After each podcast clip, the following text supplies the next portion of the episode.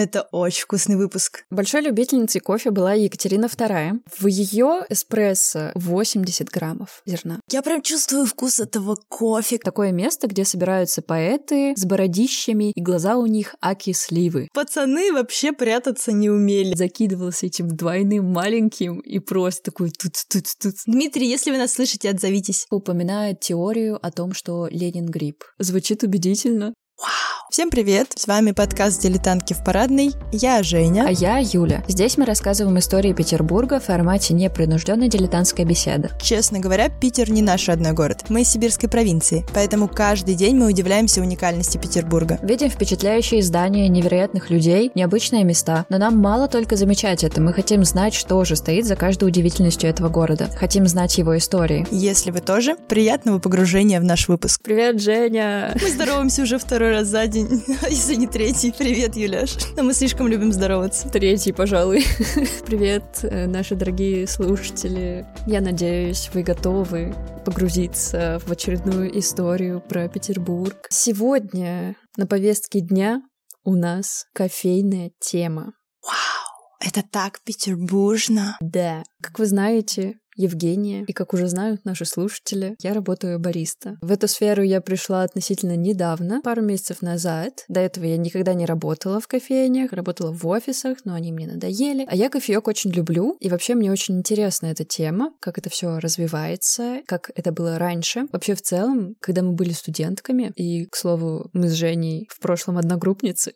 Да, это так. В общем, в тот период мне очень нравилось ходить в кофейни, там, с друзьями, что-то обсуждать учебу, какие-то дела, какие-то события, или что-то с таким очень умным видом печатать в ноутбуке, очень по-деловитому. Ну, то есть ты с юности хипстер? Ну, типа, да, побивая свой американо или какой-нибудь капучино, или даже читать вот этот вот вайб, когда ты просто приходишь в кофейню, открываешь книгу и читаешь. Это не то, что дома, это не то, Вообще что в автобусе. Нет. Это не то, что я могу дома сварить себе кофе и почитать. И вообще в целом мне нравится тенденция разбираться в том, что мы потребляем, в частности кофеек, mm-hmm. потому что кофе все, наверное, так или иначе попивают иногда. И когда мы углубляемся и разбираемся в этом, эти знания придают большую ценность и смысл процессу. Ты можешь больше наслаждаться этим. Блин, да. Мне всегда казалось, что вообще культура хождения в кофейне появилась относительно недавно. Условно, с нашего студенчества, типа вот примерно там, ну, допустим, десятые года, как-то вот так появились кофейни.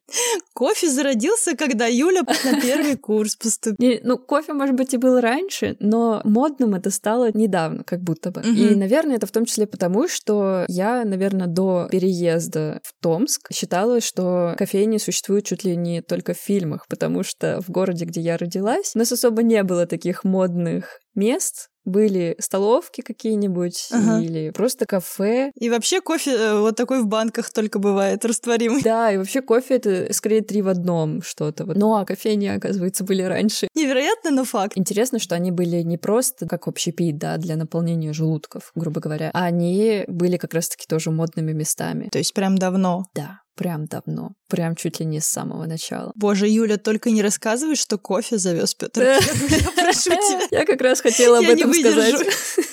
Черт, серьезно. Слушайте, ребят, я думаю, все в истории слышали эту штуку, что Петр Первый съездив в Европу, привез в Россию в том числе и кофеек. Блин, нет, подожди, стой, серьезно? Да. Короче, чуть-чуть отмотаем назад. У меня была маленькая превьюшка с интригой. Давай. Сегодня я вам расскажу о том, как кофе завезли в Россию. Спасибо Петру. Какой кофе пила Екатерина II? Где Пушкин выпил свой последний лимонад? Не совсем кофе, но Вау. это все равно связано. И где собирались андеграундные тусовки Петербурга в 20 веке? Не только лютеране. Угу. А теперь возвращаемся к Петру Первому. В истории так, собственно, и говорится. Я даже помню это из школы, что Петр Первый привез кофе в том угу. числе. Но это не совсем правда. Так. В России кофе был и до этого, и вообще он появился впервые в 1665 году при дворе Алексея Михайловича. И тогда кофе был скорее лечебным средством от насморка и головной боли. Это очень сложно представить. Мне кажется, наоборот, от кофе иногда болит голова, вообще-то.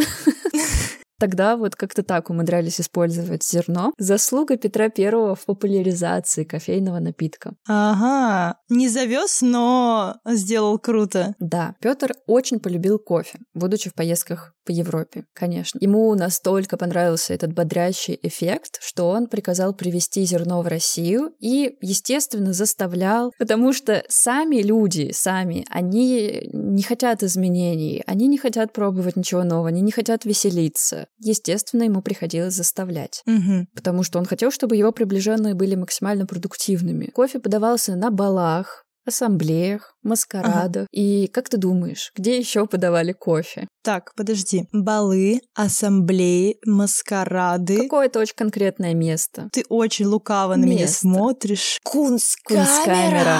Oh, yes. В общем, да, как мы уже говорили в выпуске про Кунсткамеру, там подавали алкогольные напитки. Ага. И это я узнала, когда готовилась, собственно, к выпуску. Но сейчас я знаю, что там еще и кофе тоже подавали на входе, чтобы Офигеть. люди там, попивая, значит, свои напиточки, прогуливались и разглядывали экспонаты. Слушай, ну они же тогда еще не любили кофе, получается. Они такие наоборот, типа, мало того, что на куски людей смотреть, так еще и кофе пить. Типа, это так выглядело? Э, Я думаю, что потихонечку прививалось, все-таки люди пытались найти в этом напитке что-то. Но да, я встречала информацию о том, что люди вообще-то не любили кофе. Им казалось, что это горький какой-то непонятный, странный напиток, невкусный. В Москве, например, больше предпочитали все же чай пить в то время. Ну, типа, знаешь, не можешь отказаться, получаю удовольствие до последнего. Да, да, да, да, да, ищи, ищи это. Эти ноты абрикоса и белого яблока. Тогда, по западному обычаю, напиток заваривали в медных или жестяных кофейниках. Фильтровали и пили либо без добавок по-немецки, то есть такой Мгм. американо, я так понимаю, либо с медом, шоколадом или сахаром, непременно украшая взбитыми сливками. Это считалось по-венски. О, кстати, я тоже сейчас встречаю вот эти вот э, кофе по-венски. Я все думала, что же это Да? такое? Вот это такая вот Я такого вот Да, не знаешь, причем не в кофейнях модных, а вот когда ты заходишь в какое-то здание, и там стоит этот аппарат, и он А, такой, кофе по-венски, изволите, сударыня? Да, ваш кофе готов, заберите напиток. В лучших традициях. Большой любительницей кофе была Екатерина II. Она была настолько большой любительницей, что выпивала до пяти чашек в день супер крепкого кофе. Супер, прям просто невообразимо крепчайшего. Она просто ела зерна. Вот я сейчас объясню. На сегодняшний день стандарт для приготовления эспрессо — это 18 грамм молотого зерна.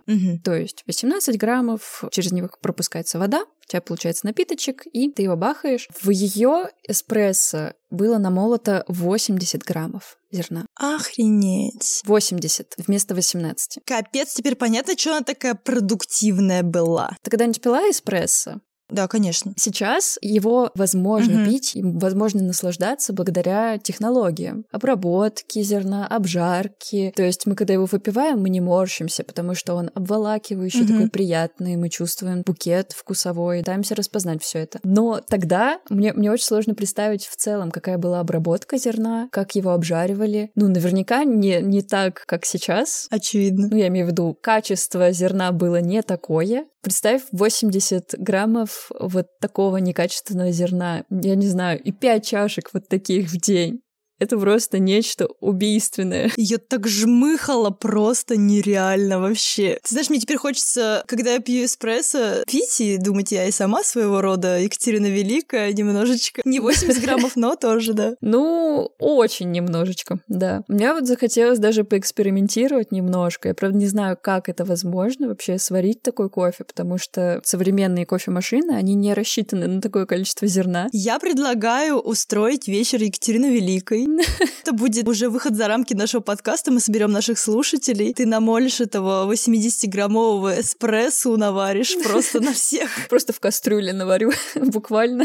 Да, да, да, да. Наденем красивые платья и будем радоваться жизни. Надеюсь, это будет очень не последняя наша радость, потому что, возможно, сердечко Екатерины было посильнее. Ну да, она же все-таки великая. Что было дальше? В XIX веке уже были кафе, кондитерские и так далее. И там, чтобы э, завлекать образованную публику, выписывали журналы и газеты. Поэтому вскоре такие места стали превращаться в литературные клубы. То есть уже тогда кофейни воспринимались скорее как места сбора интеллигенции, Культурного сообщества, да. Да, там они обсуждали новости, размышляли о высоком, читали стихи. Одним из самых знаменитых мест в то время была кондитерская Вольфа и Беранже. Она mm-hmm. находилась по адресу Невский проспект, 18, и как раз она со временем превратилась в литературный клуб. Туда ходили в разные года Пушкин, Лермонтов, Достоевский. В 1837 году и именно в этом кафе Пушкин встречался с Константином Донзасом, своим секундантом, перед тем, как отправиться на дуэль на Черной речке. О. Есть такая легенда, что там он заказал лимонад, и угу. это был его последний лимонад.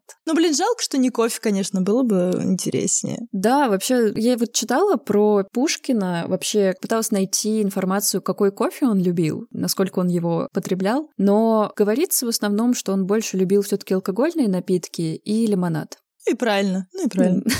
И если что, вот это литературное кафе все еще действует и сегодня. Теперь это скорее, правда, ресторан, на мой взгляд, с угу. большущим меню русско-французской кухни. И большущими ценами. Цены там, ну, такие, да, они, конечно, не дешманские. Там, знаешь, очень странная ценовая политика. До 17 одни цены, до 17.00. Ага а после они почему-то повышаются. Может быть, после 17 к ним начинает приходить какой-то питерский бомонд, и у тебя есть уникальная возможность влиться в тусовку. Ну, вообще попахивает каким-то... Какой-то развод обманом. вообще, если честно. И внутри у этого кафе очень странные интерьеры. Ну, то есть понятно, что они обращены к временам Пушкина и вообще э, стилизованы вот в духе той эпохи. Работники там ходят, то есть официанты ходят тоже в таких костюмах специфичных времен Пушкина. А еще там на входе восковая фигура Пушкина. Oh. Мне кажется, это жуть. Ой, для меня восковые фигуры — это всегда одна большая свеча. Я думаю, блин, как это можно использовать красиво, чтобы было? Потому что это выглядит очень кринжово, мне да, кажется, не мне знаю. тоже кажется. Я не понимаю, почему они хотят привлечь этим. Ну, короче, они спекулируют всячески, как будто бы на теме последнего визита Пушкина. Угу, скорее всего. Э, мы ни в коем случае не хотим тут нагнать дурную репутацию на это кафе. Просто, просто не ходите в литературное кафе, а ходите в The Favorite Breakfast.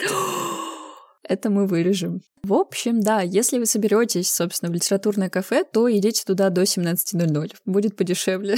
Далее, 19 век прошел, начался 20-й. Логично. В 20 веке, я даже начну со второй половины 20 века скорее, одним из самых популярных мест сбора питерской интеллигенции был Сайгон. Тут просто так интересно такой information вообще. Звучит так по-вьетнамски как-то, как-то такое интересное Неспроста, название. потому что Сайгон — это название города во Вьетнаме. Точнее, бывшее название города. Сейчас этот город именуется Хашимин. Сейчас объясню, почему так вышло. Вообще, это кафе появилось в доме по адресу Невский проспект 49 1 сентября 64 года. Кафе появилось при ресторане «Москва», и появилось оно безымянным. Это очень странно, но просто они открыли место и никак его его не назвали. Я не знаю, как так раньше. Странные люди были тогда. Ну, в общем, поэтому оно сначала получило название Подмосковье как бы при ресторане Москва, оригинально. Угу. Позднее его переименовали в Сайгон, опять же, неофициально, по одной из версий, почему так назвали. Там постоянно то разрешали, то запрещали курить внутри. И вот в период, когда курение было запрещено, две дамы достали сигареты, и к ним подошел милиционер и грозно им так сказал, что это вы тут безобразие устроили, Сайгон какой-то. Сайгон, потому что в то время, в те года во Вьетнаме была война, и в Сайгоне были многочисленные беспорядки. Так вот закрепилось, собственно, название Сайгон за этим местом. Обожаю такие названия просто. Да, вообще это так по-питерски Аутентично. Кажется, аутентично, да. Можно сказать, что у Сайгона было несколько поколений. Вообще это кафе существовало 25 лет. В первом поколении Сайгона в 60-х в основном там тусовались писатели и поэты. Туда ходил угу. Бродский, Куприянов, Кривулин, Вензель, не знаю этих людей. В общем, туда приходили писатели, журналисты, поэты читать стихи, читать свои статьи, какие-то поэмы, прозы и так далее. Ну, это типа тоже литературный клуб такой был, да. место сбора. Причем в целом практически только кофе там и подавалось. Еды не было? Практически нет. И там было четыре варианта кофе. Это маленький простой, маленький двойной, большой двойной и большой четверной. Вау. Что-то из разряда Екатерины Великой. Да-да-да-да-да, попахивает. И считалось, что пить кофе простой, маленький простой, это вообще не солидно. По классике было пить маленький двойной. Ага. А большой двойной — неуместное пижонство. Четверной вообще просто таких людей сторонились. Слушай, ты представляешь себе вот это вот маленький двойной для Иосифа? Да, да, да, да, да. А потом пошла вторая волна, это середина 70-х. Она Мгм. была уже более демократичная, там присутствовали хиппи. Многие просто искали там возможность быть причастными к контркультуре, от советского вот этого быта отгородиться. Потом время конца 70-х, 80-х прошло под знаком рок-движения. Ленинградского рок-клуба, художественного объединения Митьков, Ероцк. а из музыкантов там постоянно были Цой, Гребенщиков, Курехин. Вообще последний был самым активным завсегдатаем. А кто такой Курехин? Он музыкант, актер немножко, вообще такой весь философ. У него очень много интересных теорий. Мне что-то так стало интересно. В общем, Курехин, меня очень заинтересовал этот челодой маловек. Можно ли так говорить? Э, Здесь можно что угодно. Цой, как бы Гребенщиков, они на слуху, я их примерно знаю, кто они такие. А вот Курехин, я помню, что я слышала эту фамилию, ну и загуглила. И я сегодня буквально весь вечер слушала его музыку. Ага. Она такая классная, она такая бодрая.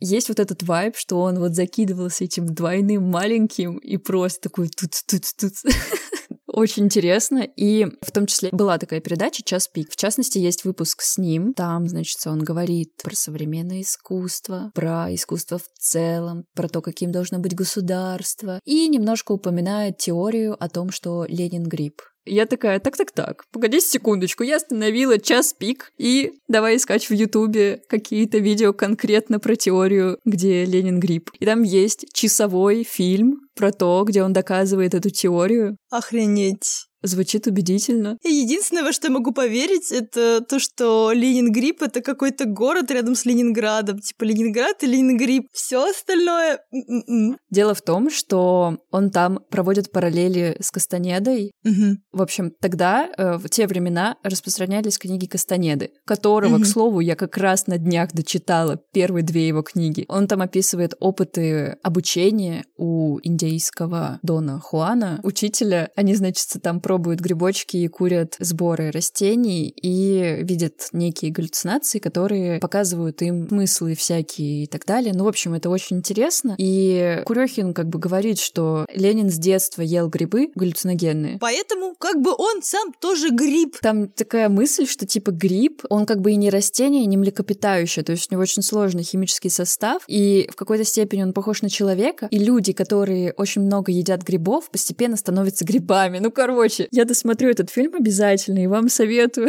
Я больше никогда не буду есть грибы. Я не хочу быть каким-нибудь сраным подосиновиком. Не-не-не, обычные грибы можно, галлюциногенные не а, надо. то есть только галлюциногенные похожи на людей. Не знаю. Продолжаем про Сайгон. Окей. Значит, в 70-е главным в меню все еще оставался маленький двойной кофе, И грибы. без грибов. Из еды тогда можно было взять песочные полоски, корзиночки и рис с курицей. Алкоголь в кафе был официально запрещен, но его приносили все равно и потихонечку распивали из-под полы. В кофею подливали, так сказать, Да. для музы. Именно. Кафе тогда закрывалось в 21.00. После этого все эти большие компании передвигались на квартиры, на какие-то концертные площадки, в другой общепит. Там, собственно, они продолжали свое общение, свои творческие встречи. Я хотела зачитать пару воспоминаний людей, которые ходили в это место. Первый из них — это Дмитрий Шагин. Он был художником или есть.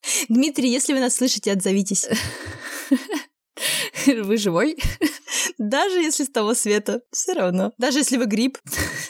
Простите. Дмитрий рассказывает. Первый раз о Сайгоне я услышал в 13 лет. Где-то году в 70-м мне рассказывал о нем художник Арефьев. Он говорил, что есть такое место, где собираются поэты с бородищами, и глаза у них аки сливы.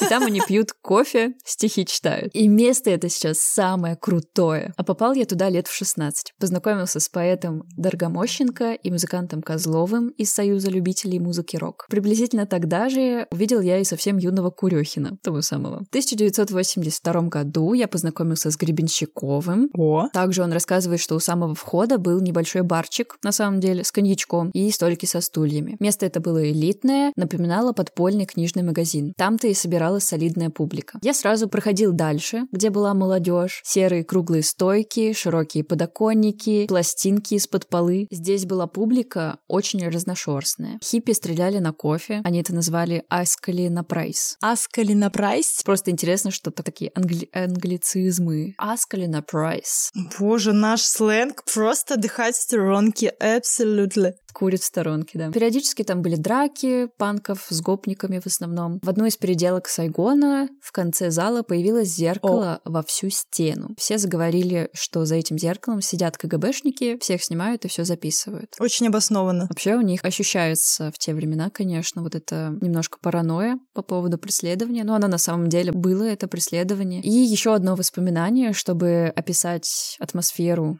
собственно, того места. Это рассказывает Олег Гаркуша, он музыкант. Что-то знакомое. Кажется, из группы «Аукцион». Да, я знаю. Это который поет «Я сам себе и небо, и луна». Знаешь, что песня? Ой, да, такая хорошая песня. Лирическое отступление. Такая ностальгия по 80-м, в которых мы никогда не жили. Собственно, Олег рассказывает. Я появился в Сайгоне где-то в начале 80-х, когда стал работать киномехаником в кинотеатре «Титан». Обычно мы с приятелем проводили обеденное время около Сайгона, рассматривали людей и милиционеров. Они всегда находились около Сайгона, чтобы забирать тех, кто не соответствовал. Гребень на голове, остроносые ботинки, обрезанный галстук, галстук, черные очки. Все это считалось неопрятным. Mm-hmm. Особенно старался оперотряд, набранный из комсомольцев и студентов. Бывало, что меня для выяснения личности забирали по три раза в день. Обалдеть. А они все равно возвращались.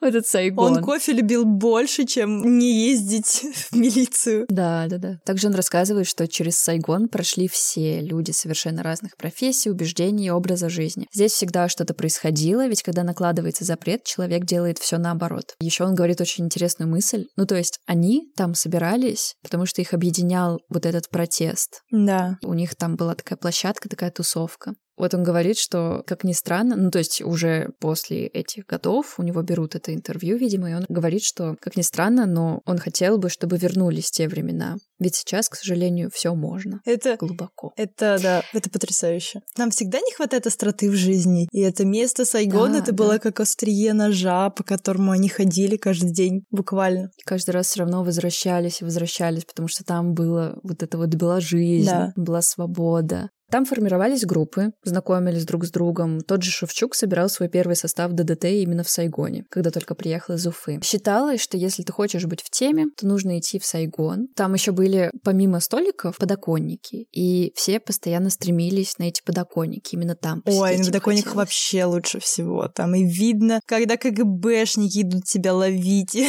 вообще хорошо. Подальше от зеркала. После таких посиделок, когда закрывался Сайгон, все расходились в бары, как я уже говорила, и одним из таких баров был эльф, при котором был эльфийский садик. Находится это все на Стремянной 9, до Вау. сих пор существует. В хорошую погоду они там продолжали сидеть на лавочках, тусить, что-то распевать, что-то распевать. А что такое эльфийский садик? А это просто такое местечко, как дворик с лавочками, а, И еще там есть указатель. Короче, они там поставили указатели с их основными местами, вот этими андеграундными, с названиями и с количеством метров, сколько до туда идти от этого эльфийского садика. Пацаны вообще прятаться не умели. Они такие, типа, туда. Вообще все в открытую, да. Собственно, там есть указатель на такие места, как Галера, Труба, Климат, ресторан Гастрит, Казань, и Ротонда. Та самая? Та самая на Гороховой, да. про которую мы тоже уже говорили. И, кстати, про ресторан Гастрит. Вот в Сайгоне, как мы уже говорили, было очень мало ага. еды, и ребята пили кофе там,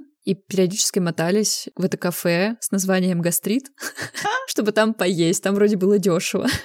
Непонятно почему в целом. Совершенно сложно догадаться. Да. В общем, на самом деле, очень потрясающая атмосфера всего этого. Атмосфера какой-то трушности, что ли. Наверное, так это можно сейчас назвать в наше время. Как раз-таки атмосфера кофейни как место сбора, как место общения. Потрясающе. В общем, очень рекомендую включить себе, во-первых, плейлист какого какого-нибудь андеграундного русского рока. Да, Гребенщико. Сой или Акцион, что-нибудь такое, и просто просто сходить в этот садик эльфийский, вообще пройтись по этим местам, попытаться проникнуться вот этим духом мятежных вот этих ребят, которым все запрещают, которым запрещают вообще проявляться, проявлять свое творчество, но они все равно берут, хватают этот свой кусок и все равно делают то, что они хотят, придают свободу таким образом. Офигенно. Я прям чувствую вкус этого кофе, когда ты стоишь на промозглом петербургском ветру, на тебя кавает какая-то морось, вокруг люди, тебя все вокруг подозревают,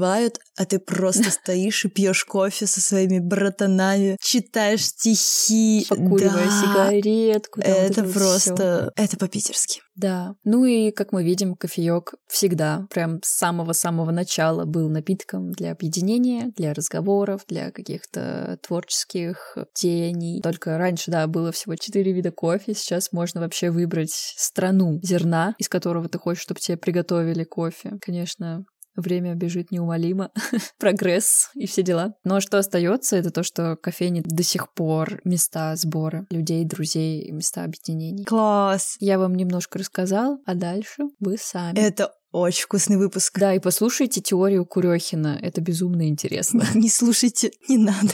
Просто пейте хороший кофе. Хотя бы послушайте его музыку, она классная. Там нет никаких грибов, никаких Лениных, просто классная музычка. Юля, как хорошо мне стало, и каким вкусом, аппетитом я завтра выпью кофе, да, хотя да, бы да, три в одном, но просто с ощущением того, что я в Питере, я тоже немножечко причастна к этому месту. Класс. Мне очень нравится, как места связываются с людьми. Все эти слова мы когда-то слышали в разрозненном, да, таком да. формате. А сейчас все это так обрастает связями. Я прям обожаю это чувство. Кайф. Че, закругляемся? Ну да. Всем пока. Всем капучино. Подписывайтесь на наш инстаграм, пишите нам, о чем вы еще хотите узнать. Да, пожалуйста. А если вы не напишете, мы больше не будем вам рассказывать наши классные истории. Если вы не напишете, мы будем рассказывать вам, возможно, о том, что вы не хотите слушать. Мы будем вам рассказывать про музей, галереи и другие слова через буквы. Всем вкусных кофеев, не последних лимонадов. Ну что, пойдем поскаем на прайс? Йо, погнали. Now. Пока-пока.